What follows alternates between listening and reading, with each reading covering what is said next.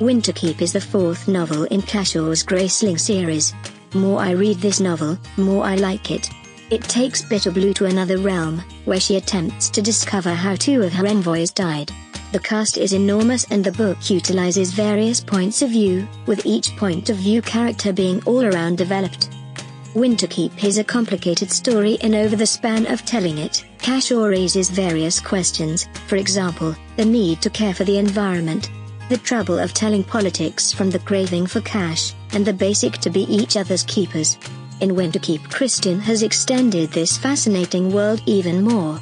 Welcome to Winterkeep with silver cows, telepathic blue foxes, and zilfium, a kind of rock that can cause pollution.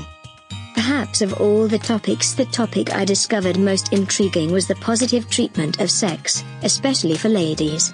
Given our Puritan and patriarchal legacy, this sort of sex positivity is hard for an author to achieve. All things considered, we authors come from that legacy as well. In any case, we see the 23-year-old Bitterblue picking whom to have sex with, apparently without punishment or outrage.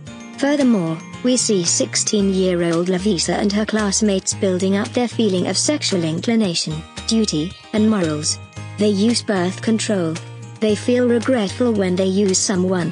They judge each other for how they treat previous sex partner. They accept young girls are also entitled to pleasure.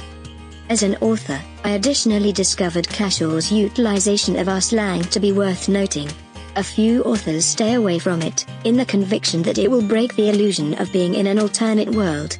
My hypothesis is that whatever language the characters are talking, it's not English.